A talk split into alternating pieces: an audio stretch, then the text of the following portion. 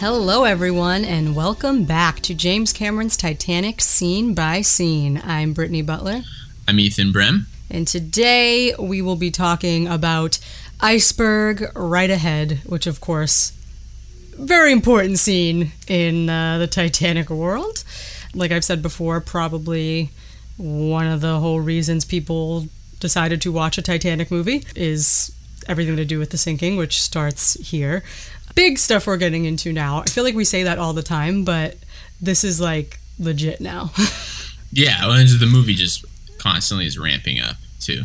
You know, and like we've said before, we're literally segueing now into an entirely separate feature film, basically, from this point out. Yeah. It's like a totally new movie. It is. The conversation that Jack and Rose have right before mm-hmm. it hits, it's like, okay, end of movie number one, to start beginning movie number two.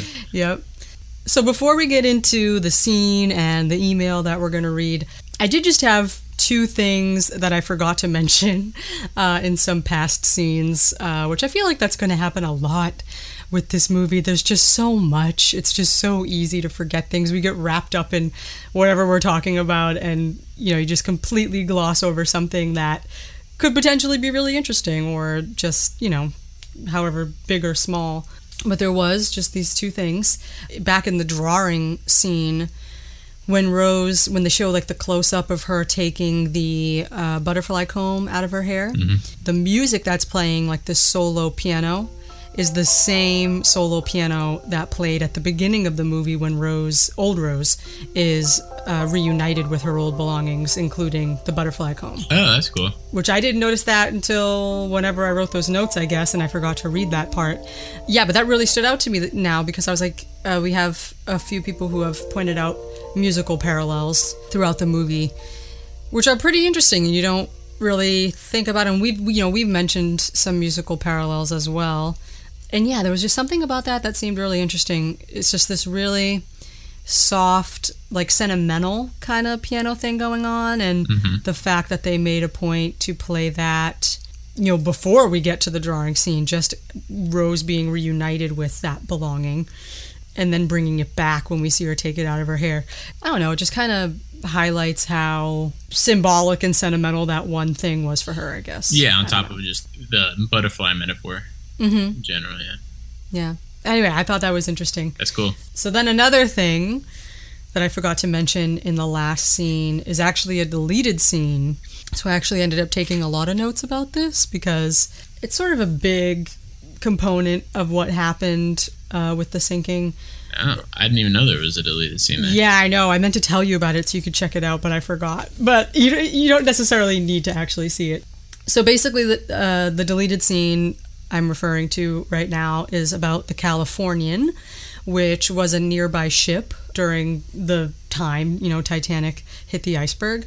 They were pretty much sending the Morse code to Titanic uh, to warn them of the ice. And I think we mentioned this in passing before, how I said, you know, it kind of makes the Titanic wireless operators come across as jerks because they wrote back to the Californian, "Shut up, keep out. I'm working Cape Race," which uh, did that really ha- that really happened? That really happened, yes. Wow. And so Cape Race is this place in Newfoundland. It's it's like a, I don't know the best way to describe it. It's kind of like a wireless headquarters where they receive messages and then transmit it to other people.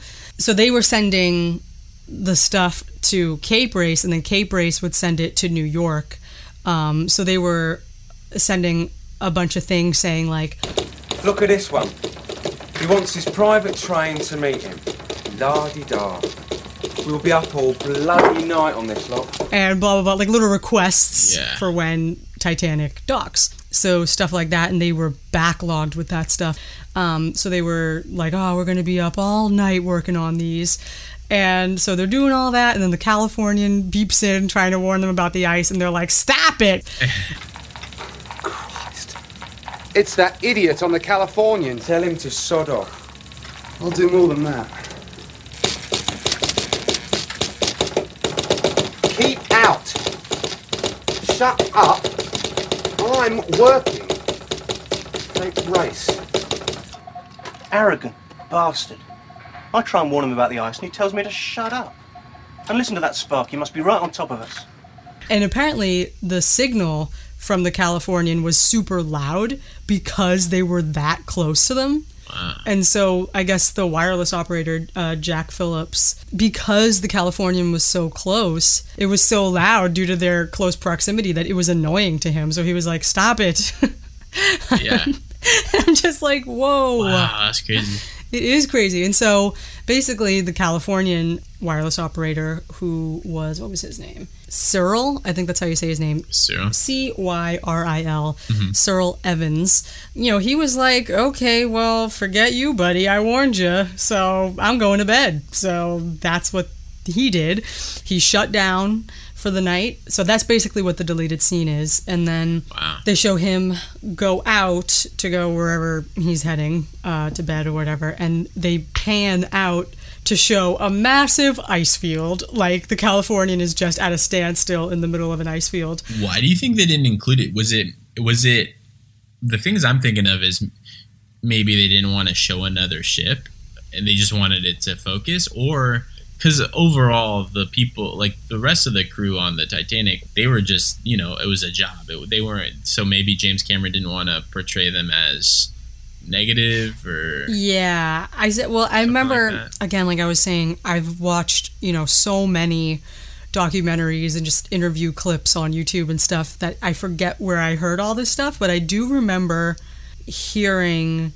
that some of the historical stuff that they filmed, you know, it was cut simply for pacing and for audience reaction to when they were testing things. Yeah. So I think for stuff like this, when they were testing it with audiences, just for whatever reason, it felt like it was detracting from the kind of movie it already kind of established itself as. Yeah. Like the overall story of Titanic and then Jack and Rose was just... It, seemed superfluous, I guess. Oh yeah, that's true too, because if you yeah if you're focusing too much on like those details, then yeah, I guess that's true too. But I think it would have been weird to see another ship in general. Mm. Like I think you, because you're so living on this Titanic, to see another ship out there is like, well, first of all, I think it takes away from the isolation aspect of it. Mm. And second of all, kind of ruins the mood that you have living on the Titanic. I mean, you don't really get to see the Californian that much. You just see their little wireless room and then their deck as they're looking at the ice field. Yeah. Um, but it always did feel a little weird. That deleted scene felt a little weird. I was like, oh, another ship. Yeah, I never really thought about that. And you're right about the isolation aspect, because that's another thing, because it is pretty crazy. When... the Californian decided to shut down for the night, Titanic hit the iceberg like ten or fifteen minutes later. Wow. I agreed as well that the inclusion of that scene might have cast Titanic in more of a bad light, maybe, and then just, you know, to have them being like, shut up, like, you know? Yeah.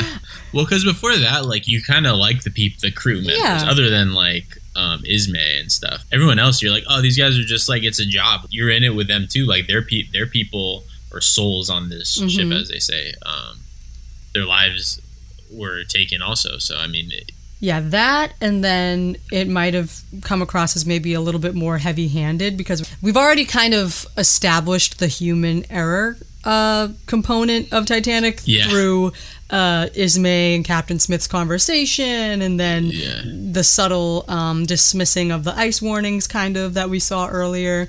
Here's everything they did wrong. Yeah. It, it, it's funny, though, right? Because it's like, yeah, this did happen. Like, this is a part of the history, but yeah. I feel like when you're telling a movie, it's, yeah, it's almost... It's almost like you can't write this stuff. Exactly. If you, if you film it, it feels like you're making it up, but mm-hmm. it's like, no, it's really what happened. Yeah. But sometimes that's what happens. There's been a lot of, like, true stories that they had to take stuff out because it's like, no, people are going to think we just made up something silly. Yep. When it actually happened, yeah.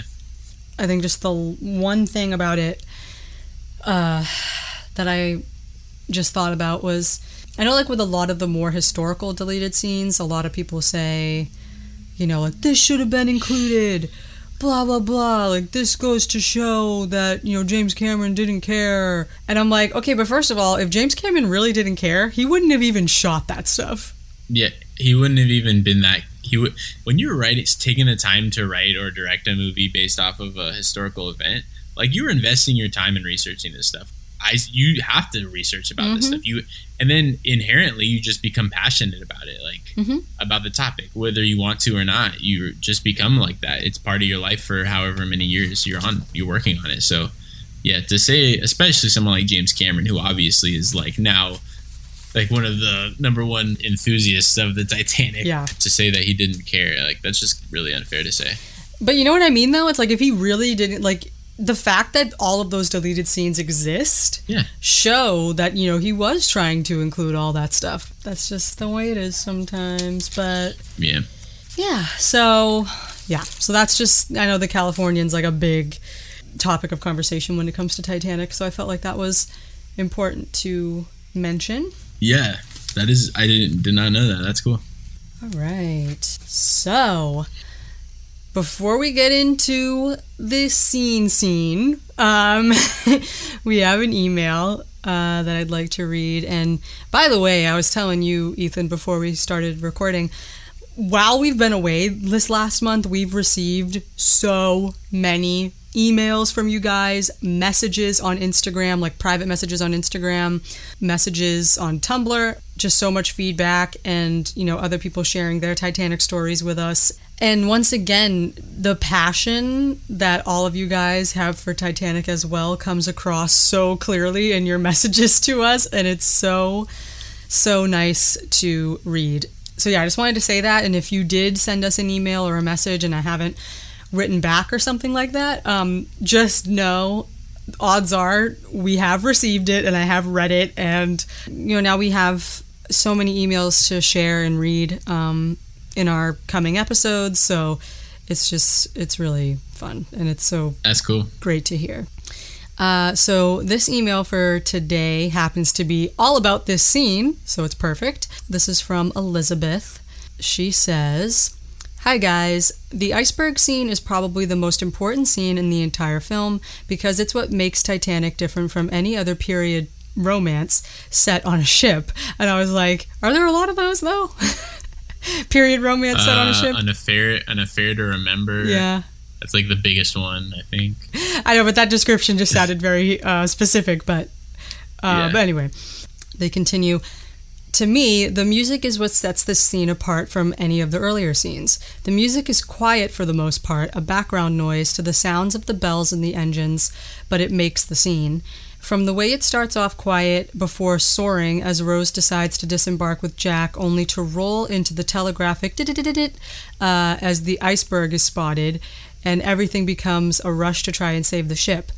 I love how James Horner chose to use the sounds of a telegraph in the two most important ship scenes, first in leaving port, so during the departure scene, Um, and again in Hard to Starboard. In leaving port, the telegraph noise is light and airy and excitement that's bubbling up underneath, and it brings a smile to your face. But in Hard to Starboard, the same telegraph noise is rushed, it's panicked, a clear distress call that chills you. The scene and the music work so well together. As the music amps up, the scene is in constant movement, with Murdoch rushing to throw the switches, the wheel being turned all the way, the engineers and firemen in the boiler rooms literally running to try and turn the ship in time, only for it to slow, and then the music to quiet, and everyone peers forward, waiting with bated breath for the ship to turn or hit. And then it hits with the barely noticeable shake of the wheel and the chandelier, only for water to come rushing in below decks, and suddenly the firemen are not running to turn the ship, but to save their very lives. And then it goes silent as Tommy and Fabrizio and the third, other third-class passengers begin to run from the water. Um, the music dies down until it is dead silent as the first-class woman, the Countess, asks, "Why have the engines stopped? I felt a shudder." that, that voice. Um, you can hear how silent it is. And the one thing that this movie hasn't really been up until this point is silent. Uh, when you sit there and hear nothing, knowing what's going to happen, it's absolutely terrifying. Sorry for blabbering on so long. This is my second favorite scene in the entire movie because of just how beautifully the music and the scene itself work together. The music builds the scene, and the noises in the scene itself build the music. They work in perfect harmony to create an intense scene that grips the breath in your chest and leaves you waiting, peering into the screen, begging the ship to just turn, the same feeling that the lookouts and officers had to have been feeling that night one hundred eight years ago. I love this podcast so much, and even though I've been watching this movie since I was four years old, I am noticing new things each and every time now because of you guys. Thanks for reading, and I can't wait to hear y'all's thoughts on this amazing scene. Yours, Elizabeth. Cool. Thanks, Elizabeth. I know. Fun breakdown uh, of that scene. And it's so true. So, so much going on in this scene, as they uh, said. A lot of that stuff we're going to get into, obviously. So where we left off was the two stewards, or, um, you know, just White Star Line employees, opening the backseat of the car and saying, gotcha! And Jack and Rose are no longer in there. And so now this scene begins with Jack and Rose running out onto the deck, just laughing so hard, just so high on life after running away from those people. Jack just saying, did you see those guys' faces? Just laughing. I always wondered that too. I was like, where are they hiding to see their reaction? Yeah. I always wonder. I'm like, where are they hiding to see that? But okay. Anyway, but yeah, so they're laughing, and then suddenly it takes such a dramatic turn where Rose starts to take things very seriously, and she tells him, when the ship docks, I'm getting off with you. And he says, you know, this is crazy. I love this moment. Yeah, I think you said that before. You said this was like one of your favorite bits with like the dialogue and other stuff. Yeah. It's just like their most real moment, I think, like as a couple. Mm. I mean, and it's so reminiscent of high school new love type of thing when you're first, which is like, well, that's the last time I felt new love. But, yeah. I mean, people experience it into adulthood, but it's so pure, and like there's a very sympathetic feeling to it where I feel like everyone can relate. From Jack's point of view, I think, mm-hmm. Rose saying, no, listen, I'm going with you now. And then you get put in Jack's head or in Jack's shoes, and you're like, holy cow, like this girl is, you know, making the jump with me. Mm-hmm. I mean, and obviously we're connecting with Jack and Rose throughout the whole thing, but I think this is one of the most important moments in as far as connecting with Jack goes, because you really are feeling, because I, I maybe it's me as a guy, like mm-hmm. I can relate to this feeling, like somebody being like, I'm in love with you. Like, forget everything that I look like I have and all this stuff. I want to be with you. That's the only thing that's important, that matters to me. That's such a relatable feeling, I think. When they sort of hang on Leo's face as she's saying this, like he's sort of almost like yeah. disbelieving this sort of thing. He's like, wow, this is yeah. he's like, this is really happening. Like, okay. And then they just start kissing. Yeah. He's like, all right, we're doing this. It is cool. Yeah. Yeah.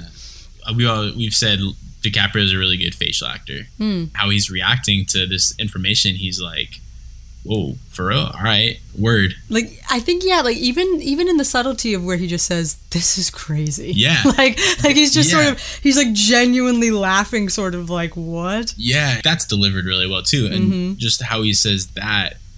Yeah. I don't know. It's just cool. I like this moment a lot. Yeah. And then her too, laughing about it. She's like, I know. Yeah. It doesn't make any sense. It's just the epitome of that, for that new love, like taking chances and risks. I don't know, it's just a cool moment. Mm-hmm. I like it a lot.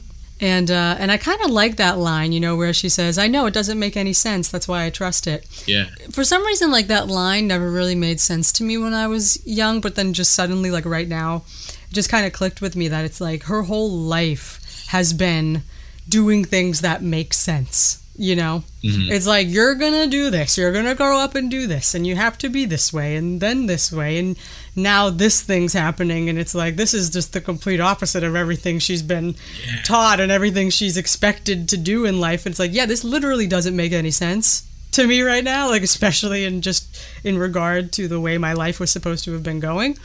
Uh, but because of that, because, you know, just her relationship with Jack anyway, basically shouldn't really have happened, but so far it's been working out, so she's putting trust now in this idea of going against the grain, I guess, you know? Yeah, it's literally just like their back, like their social class, mm-hmm. and the fact that, you know, she is engaged to this other guy, which is kind of that middle ground where it's, you can still be like, okay, like this is cool, like, and go along with it. Mm-hmm. Yeah. And just a fun thing about that line, though, even though it I didn't really get it when I was young, I still, I wrote a song where I ripped off that line, and it's so funny. Every time I watch that scene, I think of it and I say, why did I think I could get away with doing that? And like, why did I do that anyway?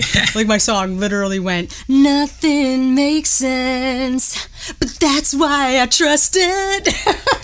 It's like some hip-hop stuff, like borrowing lines from other things. No, it was supposed to be like a rock song. That's awesome. Oh, I've done that too. I just always think just... about it. And I thought I was being so clever too. I was like, wow, like a subtle Titanic reference in my song. Oh yeah. Oh, one time I've like, after I watched the the first line in Witch in the Wardrobe. Oh god. I, like, back when I first started rapping, I wrote a whole song just about the line in Witch in the Wardrobe, like a rap song. Oh man. Uh, There's uh, an interview with James Cameron at the beginning of the illustrated screenplay uh, that's about this, and I just loved it. So I've had this bookmarked to read for when we get to this point. Okay. So the interviewer says, in your scripts, you also have tonal opposites. In Titanic, the power and optimism of Jack and Rose's simple love contrasts with the terrifying universe where a few errors of judgment can lead to chaos and disaster. The first half of the film is a statement of the transforming power of love, and the second half is the universe testing that power. Um, and James Cameron says, yes, it's fate and free will, predestination and human choice. There's a moment on the deck of the ship where Rose kisses Jack and tells him when the ship docks she's going with him. She's made a decision that will, in a sense, destroy her world and lead her into his. It's also at that exact moment that the ship rams the iceberg. Then the predestined part of it starts to play out. And then the interviewer says, it's that old dance between what we want to do and what the universe lets us do. And then as we head into the next part, James Cameron says, it gets even more complicated when the lookouts in the crow's nest are diverted by Jack and Rose kissing. Yeah. The distraction is just a few seconds, but critical because they don't see the iceberg in time for the ship to avoid hitting it. Rose's moment of greatest free will is the moment that seals her fate, as well as everyone else's on the ship. Huh. I didn't even think about it like that for some reason. Right? It's it's like the only time that their romance is tied in with the, the tragedy. Mm-hmm. But I didn't even really, just based off the crow's nest, looking at them, even just commenting on them, I wasn't really thinking about it in the context of it affected anything. Mm-hmm. I don't know, it's kind of weird to say it like that. Um, I know, because I was saying, every time I think about that, I'm like, that's sort of conflicting that James Cameron would essentially make his two main protagonists inadvertently responsible for causing the Titanic to hit the iceberg. Huh. Like, it's a little... I didn't realize there was that much uh, intention behind that one. I thought it was just supposed to connect their romance to the iceberg mm. in some weird way. Like, they were two of the only people on, on the deck who saw it, mm-hmm. or, you know, I don't know. Oh, yeah, for sure, yeah. I mean, that too. Um, but... That's all I thought it was supposed to be. I didn't really read into it that much, I guess, but... Yeah. Um, and it's interesting that, like, this choice that she's making, which is, like, you, we always have these choices. Ultimately, like, you could say she makes the right choice by going with Jack. He doesn't make it, but that choice still has an impact on her life. Mm-hmm. Sometimes it's not the fact that we make the choice and how it plays out, but it's the fact that we make the choice. Period.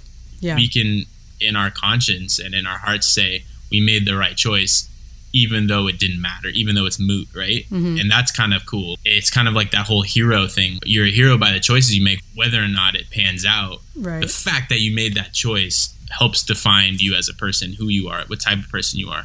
And in Rose's situation, the fact that she did make that choice was able to impact her anyway.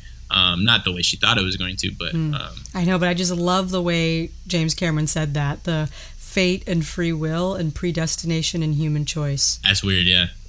Ah, just like reading that sentence, I was like, yo, this is why I love this movie. It's spiritual. You know, if you're a Christian, like, you're like, oh, God gave us free will. But then he, like, oversees things. It's like, well, yeah, you have free will, and that's why it's important to have free will, whether or not, um, you know, everything happens for a reason. Like, mm-hmm. It's just kind of cool to see how free will and fate are still intertwined regardless yeah. of it being an exact causation or whatever. Mm-hmm. It's kind of cool. And I said in my notes, I was saying, though, as much as this movie, you know, inspires me to live life to the fullest and make it count and all this stuff, stuff like this is why I'm afraid to schedule things too far in advance sometimes. Seriously, though, because it's like you don't, like, I mean, think about it. They're just planning for a few days in the future to, you know, get off the ship with each yeah. other when it docks, and look what happens right away. Like, suddenly those plans are immediately changed, you know? But if she never made those plans, she would, if she was thinking, oh, we could sink at any moment. Yeah. If she was living in fear of that, mm-hmm. which no one was, um, no. really, uh, obviously, if she was living in fear, she wouldn't have made these choices that affected her, whether or not, even though they didn't affect Jack. Um, obviously he dies, but they affected her, and you never know what's going to happen, which is why, you know, you always got to just live your life and not think about that stuff. And it's hard, especially, mm-hmm. you know, stuff nowadays, you're like, oh, I could get coronavirus and whatever. That's you what know? I'm saying, though. That's what I was going to say in my notes. I said, this time last year, I bought tickets to see Green Day and Fall Out Boy on the Hella Mega Tour. So I bought those tickets a year ago. And I said to myself, I go, I feel really weird buying tickets for a year in advance. I said, who knows what could happen a year from now? And what do you know? The entire tour is canceled due to coronavirus. Yeah, yeah. The tour, is I, it was supposed to be next month, August, yeah. and it's canceled. It's crazy. That's just like the perfect example, because I was thinking that. I was like, this is a little presumptuous to say, yeah, buy tickets for something that's not going to happen until a year from now. Like, you know what I mean? Yeah. And then coronavirus became a thing. It's crazy. I know. And that's why it's, it is like a weird thing to be on the Titanic and everyone's so sure they're going to make it mm-hmm. versus right now, everyone's like, am I going to get it? And if I do, will I die? Like, that uncertainty versus the other uncertainty. I don't know. It's just, I think just at the end of the day, you just have to do stuff. You just yeah. have to make choices. And you, you just have, have to, to do stuff. You just have to live like, you know, life's going to go on. And just, just right. that's just how you got to do it. Otherwise, you're not going to live, basically. You know, if they had known that Titanic was going to go down, and would they have made the same choice? Who knows? Mm. Yeah, like if she was like, oh, Jack's going to die and Cal's going to live, will I, would I still leave Cal for Jack? Like, mm. because then I'm going to have nothing. Like, would she have made that choice? Maybe, but maybe not. Who knows? Yeah. That's why it's good not to know the future. And we've seen in, in That's So Raven, it doesn't matter. Just, stuff still happens. I know. Her visions always never come true the right way she expects it, right? Yet, yet she still tries after four seasons or whatever. I know. Episode after episode keeps trying to stop the visions. Yeah, and so in this scene, by the way, also, it's supposed to be freezing out. Yeah. Uh, but they're just so in the moment that they don't. They're not phased. Yeah, so of course, so the lookouts are a little distracted by Jack and Rose. You know, it's the, hey, look at this, would you? Whenever they're a bit warmer than we are. Well, if that's what it takes for us to get warm, I'd rather not, if it's all the same to you, all right? And, uh, you know, they're just kind of joking, and then suddenly...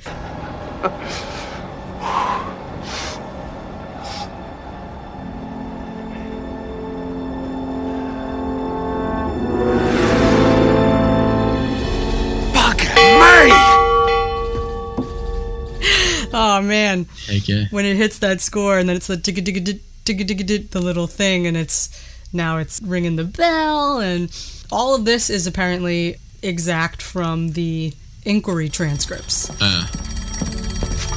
Is there anyone there? Yes. What do you see? Iceberg right ahead. Thank you. Iceberg right ahead. Turn to starboard, starboard. They they really said thank you. Wow. Right as that happens, the music hits, you know, dun, dun, dun, uh, going into the super intense thing going on as they're running through what I said before is basically the Ode to Titanic sequence, but in panic mode, which it really is. It's just everything, and then you see the engine room, and then you see the boiler room. We see all the same places, but now the vibe is totally different. Like in the Ode to Titanic, it's very relaxed. You know, we're just getting to appreciate the ship. We're seeing all these areas like, oh, look at Titanic, just, you know, sailing along. But now I almost feel like Titanic is in pain. You know what I mean? Like, uh. it's like trying so hard to save the beauty that they already showed us. Yeah, no, totally. Like when they show the engines like, it's like, ah, like now I just feel like, it's overworking itself so hard to prevent this thing from happening. Yeah, it's um, a character. It's a character in the movie. It is, yeah. yeah. Oh. It took forever to turn, by the way. I don't know if that that's like how long it would really have taken. Like, it felt like it took them forever. Though. Yeah, no, I had read that from the time they spotted the iceberg to the time they collided was under a minute. But it, if they really can't turn that, their turning radius is really that uh that, that short. Yeah, because I mean the ship is huge, right? Yeah, that's true. Yeah. They were sailing pretty fast, and then there's also uh, a bit where you know they say hard to starboard or whatever, and then Quartermaster Hitchens at the wheel, he turns it all the way to the left, but starboard is right. So he turned it the wrong way? No, no, no. That is the way you're supposed to do it. Oh, I see what you're saying. I make sure I watch the historical commentary as well. Yeah. And take some notes for that while we do these scenes. And, um, yeah, they pointed that out again, that a lot of people tried to point that out as a flaw, saying, like, he turns to the left, but they're, yeah. but starboard is the right. And, like, but apparently that's the way the mechanics work. You turn to the left and it goes to... Yeah, that makes sense. Yeah. yeah. Yep. And also the iceberg, like, the shape of the iceberg was kind of composited and created based off of uh, survivor testimony and some sketches that some survivor uh, huh. survivors did a few years later. Yeah. Yeah. Never does a block of ice feel scarier than the iceberg in the Titanic. I mean, like, you look at it and you're like, holy cow! Like, that thing is kind of it's kind of like a villain. Right? Yeah. It's like weird how you, but at the same time, just minding its own business, just standing there. Mm-hmm. It's a sympathetic villain. That's what I'm saying, too. This is like with the whole predestined thing, right? Like, you could yeah. not write this. You really couldn't. Like, they're just sailing, and then, bam, just right in front of them. I mean, right in their path. Like, that in itself is just this metaphor or something. Like, I don't even know. But just the fact that that's how it played out, you know? Yeah. Yeah. Ugh, just right in your way. But, yeah, it says in the uh, Illustrated History, it says the time between the sighting of the iceberg by the lookouts and the collision was less than a minute. So, yeah. It's crazy. So, yeah, I mean, less than a minute, I mean, that can play out as feeling pretty long. And they almost missed it. It was like they, if maybe they had started ten seconds earlier, maybe they would have. Who knows? Oh, yeah. Again, that's why uh, with them being distracted with Jack and Rose. Yeah. But then at the same time, they said, you know, I've heard so many, you know, claims of, like, with the whole binoculars thing. With the way the night was, even if they had those extra seconds, if they would have even seen it that far, you know? Yeah. I mean, there's a, a whole lot of stuff that goes into it, but... Right, so then this whole, like I said, the whole panic mode sequence, I've seen some people say that they don't think it actually would have been that dramatic. What? Like the running around trying to turn the ship in time. Um... I'm like, I, I, all I gotta say is that if I knew, if I was Murdoch and I was in charge of... Yeah. Trying to make sure the ship doesn't hit the iceberg, I wouldn't exactly be calm. Plus, I think that's one thing that I think you're. I think James Cameron's allowed to take some liberties with. Yeah. The drama of that part, because, well, first of all, he's making a movie. Second of all, if it was super calm, I don't want to. I don't want to watch that. Like, I don't care if it's historically accurate or not. Like, I want to watch some intense moments. We're already are taking obviously liberties with Jack and Rose's existence. Mm. So I mean, like, why not make it like, you know, the door shutting and like them barely getting through the the rollaway doors or whatever. I mean that know? that stuff is legit, but I just mean like okay, but like the yelling and the running the and yelling, the just stuff like that. I, I like it. I know, me too. And if it's not accurate, I'm fine with it. That sort of energy is what keeps that tension during that scene to this day. Right? Like, yeah. we, we, you feel that nervous energy. You feel the desperation to stop this from happening, you know? I think you need that tension. Otherwise, you're just reading a story. Mm-hmm. This is still a movie. It's still a work of art. It's There's still interpretation in art. Mm-hmm. You need to interpret things how you see it necessary. And I think James Cameron, this is like one of the most prime examples of somebody being really true to facts, but taking liberties in interpretation when they need to, because um, mm-hmm. it's like, since all of the dialogue too are from the transcripts, um yeah. like you have all that stuff being historically accurate and then just like amping everything up around it, you know? Yeah. The heightened energy is one of the best parts of the scene, and it's what yeah like Elizabeth said in her email, when it suddenly gets more quiet and everything sort of calms down after they've already done all they can do, right? They've they've done the hard to starboard, they've done the full astern, they've done everything there is to do right now to try to avoid this, and then all they have to do is wait and hope it turns. Murdoch's watching, and then he needs to know that, like, wait a minute, did we actually do everything we could do? Is is it hard over? It is, yes, sir, hard over. And then it's like, okay, well then, yeah, I just gotta wait. Because he's like, the last thing I want to do is think, man, I could have done that differently. Or man, especially if you have, in that moment, it's a, it, you have a little bit, little bit of time. A minute's a long time. Think about if you're in like a car, you only have halves of seconds to react. Mm-hmm. Then it gets really quiet as well, but still intense. So it's like the da-da-da-da-da, da-da-da-da-da.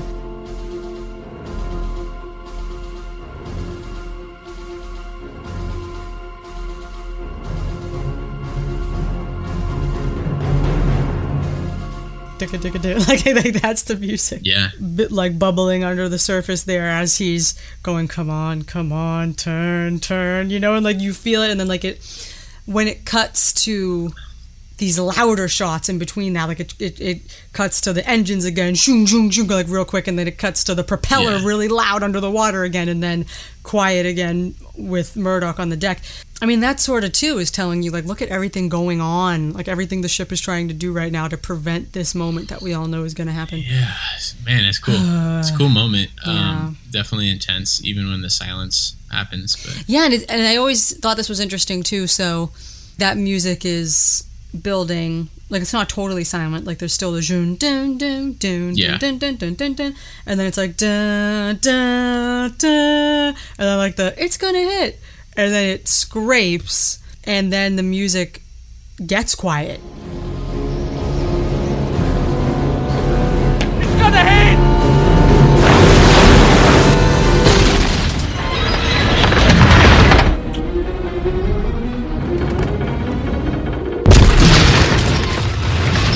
Jesus Christ! Which is interesting, and then it, it literally just goes down to just a few little violins while this is happening. Yeah. There's something to be said about that decision too, right? Like, you would think that when it strikes the iceberg, it would be shun, shun, shun, shun, like, like, you know what I mean? yeah, yeah. They they let the iceberg noise be the soundtrack at that mm-hmm. point. Yeah, cool stuff, man. Yeah, like like the more intense music was leading up to the strike. Yeah, and I think it also just serves as just this idea of the fact that everything was relatively calm. Like, other people didn't know what was going on when they hit the iceberg. So it wasn't like it was this big moment. Yeah, they were even, like, joking about it. I mean, well, like, they were kicking the ice around and, like, yeah. you know, they're like, oh, what's happening? Oh, it's just ice. Like, we're fine. Like, they still didn't even realize what was going to happen, the consequences of it. I think that's a good way to think of the music choice, too. It was like, yeah, no, the music shouldn't be big and yeah. disastrous at that moment, because it wasn't big and disastrous for most of the people on the ship. They didn't know.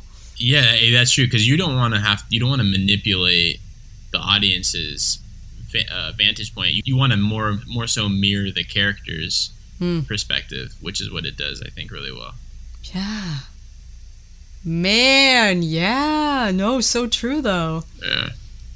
Because yeah, it wasn't some big dramatic moment for a lot of people. Some people, they just they just felt a little bump, or they just felt a little something or other. So and so of course, right when it strikes as well, that's right when Jack and Rose's kiss breaks apart. Yeah. Which again is just symbolic there of like, well, this event is going to tear them apart. It's just it's just that moment, like right when it scrapes, suddenly they're like, whoa, what's going on? You know? It's like, we just made this decision yeah. and now oops, things are changing rapidly right now. And, and that's what I said, too. It's like everything changed in a second. Yeah. In a second. The second that ship scraped that iceberg. Like, what did I write in my notes here? I said, like, I feel like we just talk about more of the same, but it's so true. Like, I can't, I just can't think about this stuff enough, you know? So I wrote... Yeah, I said everything changes in a second. As soon as they hit the iceberg, everyone's lives change. Yep. Everyone on board, everyone on board's families, everyone.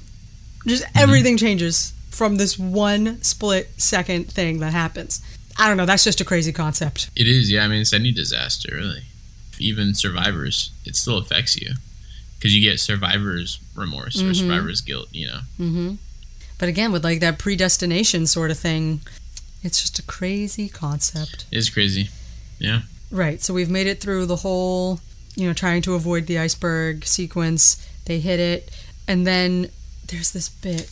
Uh, they make a point to, you know, while the iceberg is striking, um, it's showing us the way it's affecting people in different parts of the ship, right? Fabrizio is woken up in bed because, you know, he's down in the third class. Like, he's already feeling the effects of this thing, you know? Forgot about this guy. I know. He's like, what the heck is happening? The guys that are down in the cargo hold still looking yeah. for them, they get washed away right away. Yeah, they're like um, the first ones pretty much. Mm-hmm. And then I love Thomas Andrews, you know, in his room with all of the blueprints and, yeah. you know, he sees the chandelier moving. Like, that's all he can see. And his like, little wine glass. The little wine glass shaking. Wow. And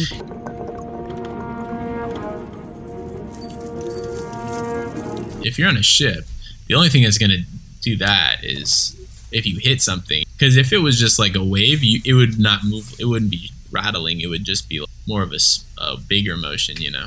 Yeah, that shot is so powerful too, you know, this man being the designer, you know, the yeah. the shipbuilder. Where is it? There's a line in the screenplay here when it describes that Thomas Andrews bit. It says, "He feels the shudder run through the ship, and we see it in his face. Too much of his soul is in this great ship for him to not feel its mortal wound."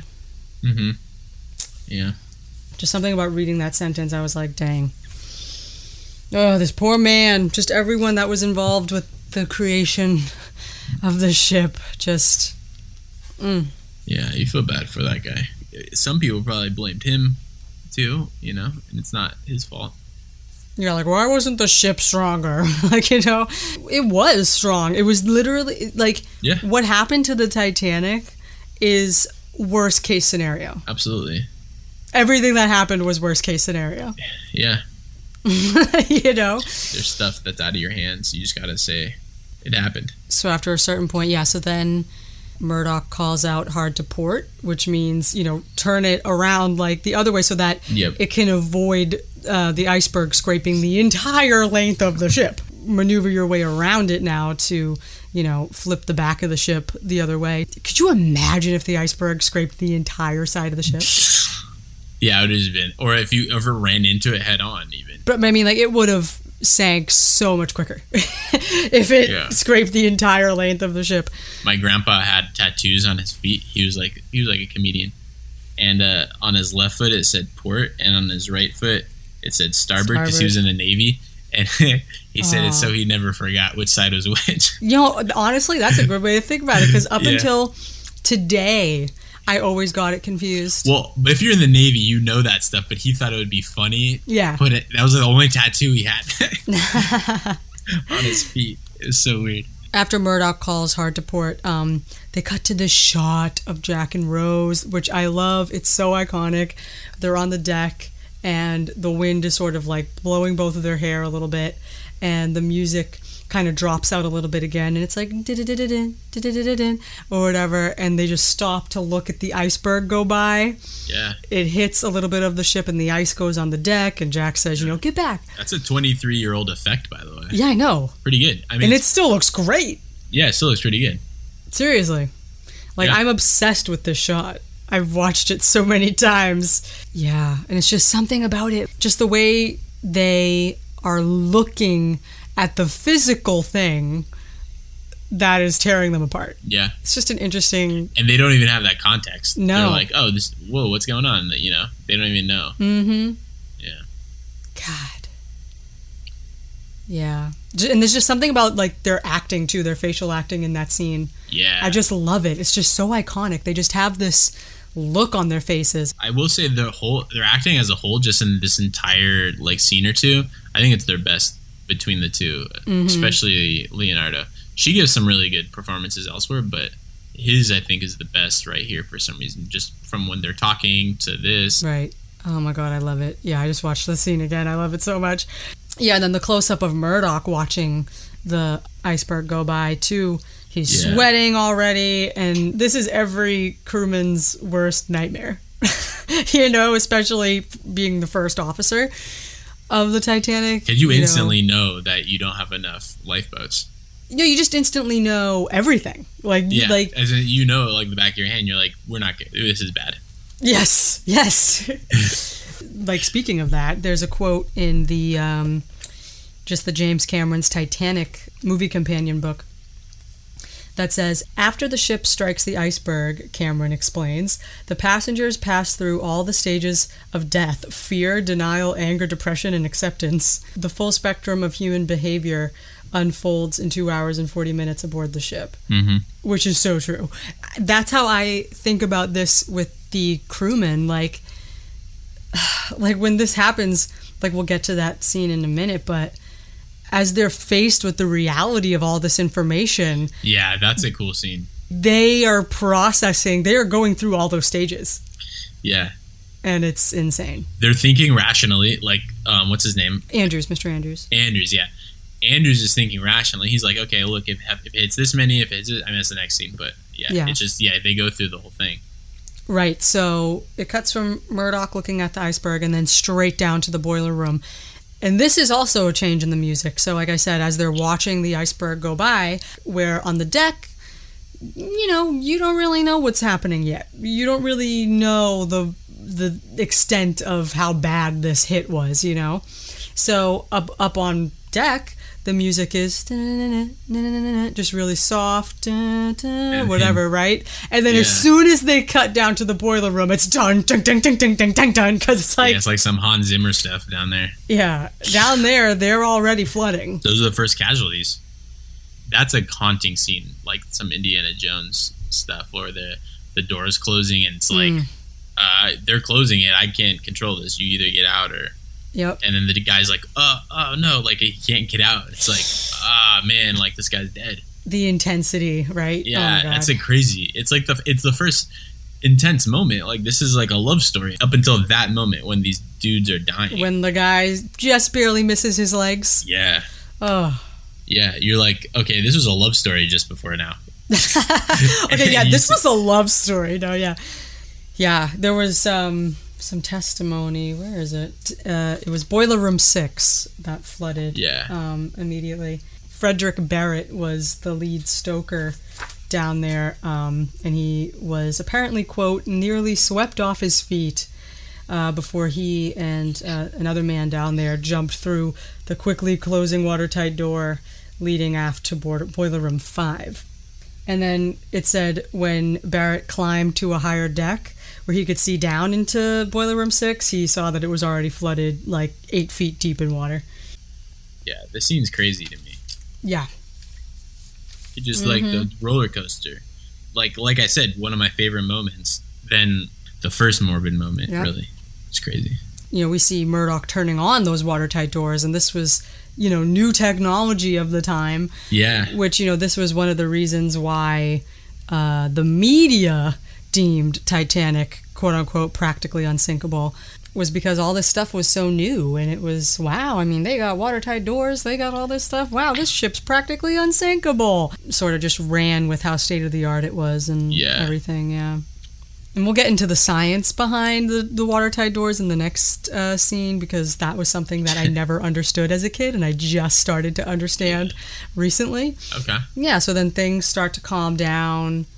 If you didn't know the history of Titanic up until this point, you might think, oh, they made it. Because it's like really, it's like quiet.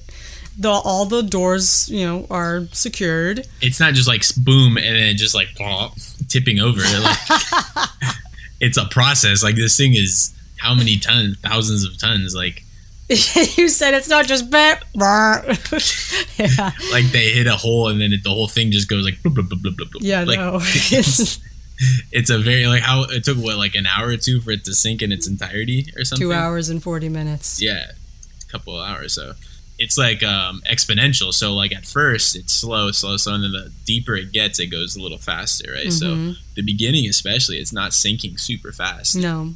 Filling up first. Yeah, and so you see Murdoch kind of give a little breath because it's like, okay, all the doors are closed. Yeah. And then the uh, lookouts, of course, with the smell ice, can you? Bleeding Christ. Yeah, because the way he's like, you know, I can smell ice, you know, when it's near. Oh, my goodness. Those guys are funny. Oh, man. And so then it does that shot of the people walking along the deck, and they're, like, super close to the iceberg, and like, what the heck is this? And then everyone on the other deck, uh, where Jack and Rose are, like, leaning over to try to see the iceberg yeah. and, and the damage that it maybe did. And then, of course, Murdoch saying, note the time, enter it in the log, and then they make a point to show the clock. But then, of course, Captain Smith comes out, and you can see that, like, he had his tie undone, like he was getting ready to retire, he was getting ready to go to bed. Yeah. Um, and, you know, but he obviously was startled by this, and, you know, what was that, Mister Murdoch? An iceberg, sir, and the dramatics of the turn. I'm like, okay. And on the historical commentary, you know, they said Smith knew that they were sailing into ice. Yet it's still, wait, we hit an iceberg and you knew that you were sailing into ice? I don't know. Because again, worst case scenario, you know, I don't think, like, even though if they knew they were sailing into ice, they still didn't think this was going to happen for some reason, you know? All this dialogue is exact too with oh, yeah. um, the captain saying, close the watertight doors, the doors are closed, you know, all of that. And right around here, there was another deleted scene. The worst deleted scene known to man. I can't believe James Cameron even thought to write this or shoot it. Terrible. So at this point, they're still coasting by the iceberg. Like, they've avoided it scraping the rest of the ship, and they're just sailing by it slowly. And I think this is also where they said to stop the engines, right? Um, anyway, so they're just kind of like sailing by, and they originally had in here cutting to a scene of Molly Brown in, like, the cafe or something, and she has a glass and she asks the waiter, how about a little ice? And then right behind her is the iceberg sailing by. Yeah. Terrible. It would have been better it would have been better if she just held her glass out and caught some. Yeah, oh, oh my god. James Cameron's a comedian. Oh, it's so it's, bad. It's the most, that'd be the most jarring moment ever. Seriously? I mean, why would you even think? You know, of course, then in the thing it says, you know, it was a little too whimsical for that moment. A you know, little it's, bit. Yeah, it's supposed to be a serious moment, and you're saying, how about a little ice as a giant iceberg goes by behind you? Oh, Jam Cam. Uh, I'll call James Cameron from that one. What'd you call him? Jam Cam? Jam Cam. Jam Cam. Yep. Jam Cam. That's great. The worst possible moment to cut to a, like, comedy. You know, like, we had some light comedy with the yeah, lookouts. Yeah, like the crow's nest guys and stuff. And because it'd be like, what do you? What message are you trying to send? Like, are we supposed to take this seriously, or are we supposed to laugh? Like, you know? Yeah, no, we're supposed to take it seriously. Yeah, so basically now... Uh, Captain Smith looks over the edge, he's figuring it all out, looks over the bridge and sees the ice scattered across the deck, and he says, find the carpenter, get him to sound the ship, and that's pretty much the end of the iceberg collision scene. So that will just about do it for Iceberg Right Ahead. Very, very important scene in this movie. Everything changes from here on out. There's so much to say, and we just said all of it, so you don't even know how to wrap up these scenes, right? So, of course, follow on all the socials. Twitter, Facebook, Instagram. Send us an email, of course, uh, if you want it to be read. Share your thoughts on any specific scene. I guess that'll just about do it, and we will see you in the next scene. See ya.